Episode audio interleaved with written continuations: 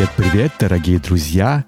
Я вас всех приветствую на своем подкасте «Анекдоты Ревантыча». Как всегда, сегодня будет много интересного и смешного. Так что садитесь поудобнее, дома, на работе или машине. Сегодняшний выпуск посвящен нашему любимому мультфильму. Пристегните ремни, погнали! Сидят Чебурашка и крокодил Гена в полиции. Чебурашка плачет. «Ген, а Ген, нас будут бить?» «Да нет, не будут». Чебурашка опять спрашивает. «Ген, а Ген, а нас будут бить?» «Да не будут, отстань!» Тут из кабинета выходит жираф. И Чебурашка плаксивым голосом спрашивает. «Смотри, Ген, что они с лошадкой сделали?»